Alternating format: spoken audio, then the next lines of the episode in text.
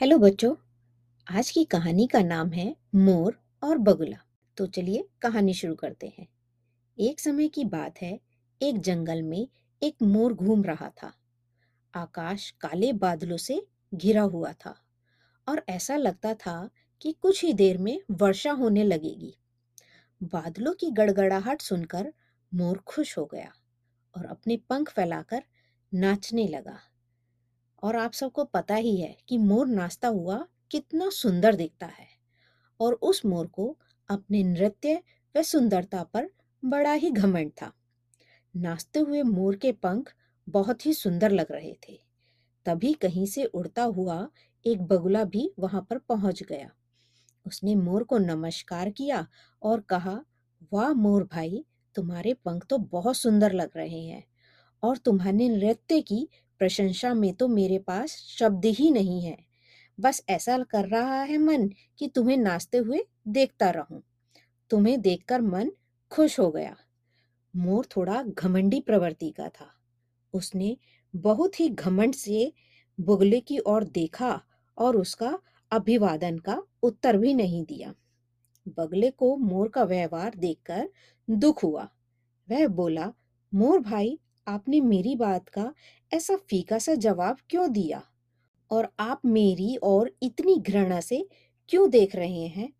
मोर बोला, मैं तुम्हारे पंखों को देख रहा हूँ। कितने बदसूरत हैं। ये ना तो इनमें कोई चमक है और ना ही इनमें कोई रंग है। बस सफ़ेद सफ़ेद दिखाई दे रहे हैं। तुम्हें देखकर मेरा मन घृणा से भर गया है। तुम्हें तो कोई भी देखना भी पसंद नहीं करता होगा। और जरा मेरी ओर देखो, कितने सुंदर पंख हैं मेरे।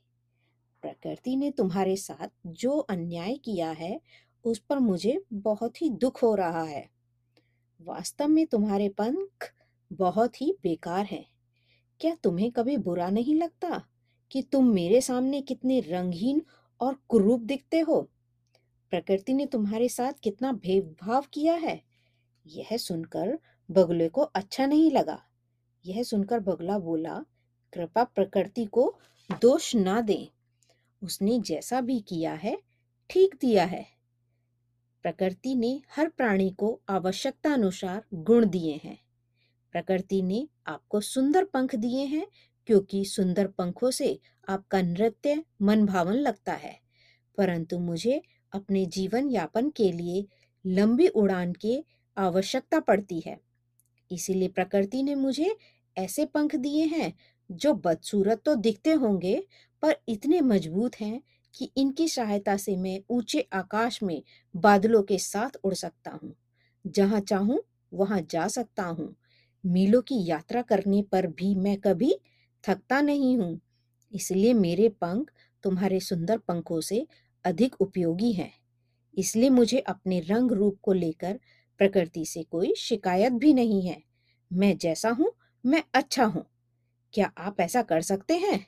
निसंदेह, आप ऐसा करने में असमर्थ हैं। बगले की बात सुनकर मोर के पास कुछ भी कहने के लिए शब्द ही नहीं रह गए थे। वह अपने कहे हुए शब्दों पर बहुत शर्मिंदा था और उसने बगले से क्षमा मांगी। मोर ने देखा, बगला आसमान में बादलों के साथ उड़ता हुआ कितना सुंदर दिख रहा है। उसे अपने शब्दों पर बहुत दुख हुआ कि उसने बगले की सुंदरता और अपने कहे हुए शब्द कितने गलत कहे हैं। तो बच्चों, इस कहानी से हमें क्या सीख मिलती है? प्रकृति को कभी दोष नहीं देना चाहिए। तो चलिए, इस कहानी के कुछ मुश्किल शब्दों को इंग्लिश में समझते हैं।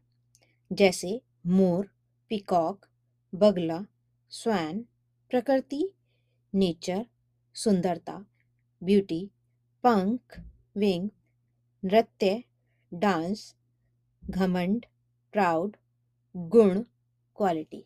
तो चलिए बच्चों, फिर मिलते हैं एक नई कहानी के साथ।